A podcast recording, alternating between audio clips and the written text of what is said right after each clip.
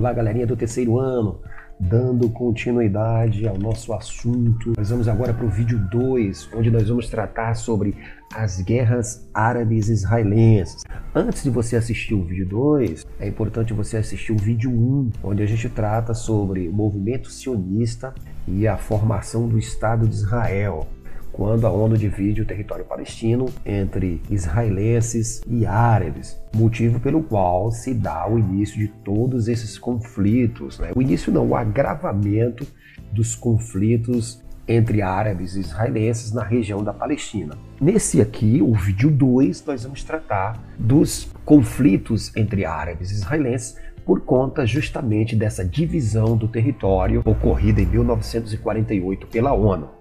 Portanto, é importante que você assista o vídeo 1, o vídeo 2, que é esse, e assista também o vídeo 3, onde nós vamos abordar sobre os grandes acordos de paz entre árabes e israelenses. Espero que vocês gostem, dê um like no vídeo, se inscreva no canal e vamos para o vídeo. A Primeira Guerra Árabe-Israelense de 1948 a 1949. Assim que a ONU declara a fundação do Estado de Israel em 1948, imediatamente a Liga Árabe, composta por Síria, Iraque, Egito, Transjordânia, lançam suas tropas contra o novo Estado formado na região da Palestina, o Estado de Israel. Começa assim a primeira guerra entre árabes e israelenses, que vai ser vencida por Israel que vai ampliar seu domínio territorial sobre a Palestina e vai deixar os árabes ainda mais confusos, fragmentados politicamente e desunidos. Né? E ainda por cima, o Estado árabe nem sequer foi formado. A Primeira Guerra Árabe-Israelense, quais foram os resultados? Israel vitorioso, Israel ampliando seu território, e por outro lado, o Egito, né, que vai anexar a faixa de Gaza, e a Transjordânia, que vai incorporar a Cisjordânia, e a cidade de Jerusalém, que foi dividida entre Israel e Jordânia. Outro reflexo dessa primeira guerra são os refugiados palestinos, né, que nós vamos chamar de questão palestina. Um milhão de refugiados palestinos expulsos né, da região que vão se instalar em campos de refugiados nas regiões vizinhas. Esse será sempre o grande motivador dos conflitos na região. O número de refugiados palestinos expulsos de seus territórios pelas forças militares de Israel.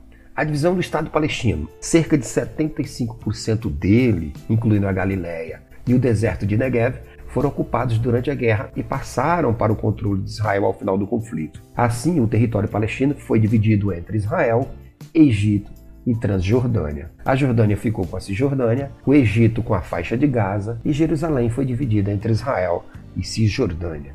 A criação dos campos de refugiados. Expulsos de suas terras, os cerca de 750 milhões de palestinos passaram a viver em campos de refugiados no Líbano, na faixa de Gaza, na Síria. Os que permaneceram nas terras ocupadas pelas tropas de Israel tiveram seus direitos restringidos e passaram a ser tratados como cidadãos de segunda categoria na sua própria terra natal.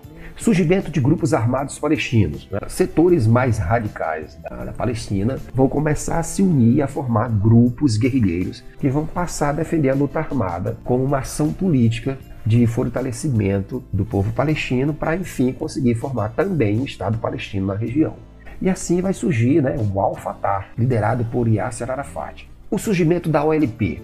Em 1964, o Al-Fatah de Arafat vai se unir a outros grupos né, e vai formar a Organização para a Libertação da Palestina, a OLP, que também vai ser liderada por Yasser Arafat. Só para facilitar a contextualização do período, o governo de Israel vai se aproximar do bloco capitalista liderado pelos Estados Unidos e as lideranças palestinas vão se aproximar do bloco socialista liderado pela União Soviética.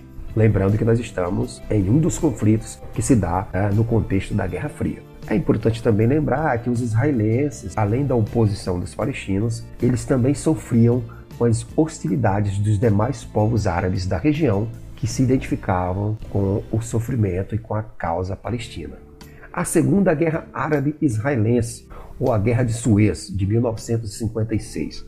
Apesar do presidente egípcio, né, Gamal Abdel Nasser, contar com a ajuda militar da União Soviética, Israel também contava com a ajuda militar e econômica da França e da Inglaterra e vai sair mais uma vez vitorioso nessa batalha na Segunda Guerra Árabe-Israelense. E assim Israel vai conquistar a península do Sinai. Mais na frente um pouquinho, sob pressão da União Soviética e dos Estados Unidos e também da ONU, que enviou tropas à região, Israel vai abandonar o Sinai e as fronteiras de 1949 vão se restabelecer a Terceira Guerra Árabe-Israelense de 1967, né? ou a Guerra dos Seis Dias. Né? Em 1967, a ONU retira suas tropas da região da Palestina e aí a OLP, desde 64 tentando né, unificar os territórios árabes e formar o Estado palestino, se aproveita da retirada das tropas da ONU e ataca Israel com suas guerrilhas, né? com o apoio dos egípcios que vão colocar soldados na fronteira, bloqueando o acesso aos portos israelenses.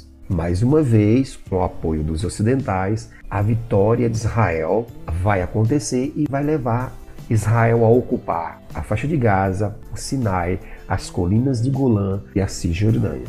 Aqui nesse mapa dá para visualizar a evolução do Estado de Israel para dentro dos territórios árabes, né?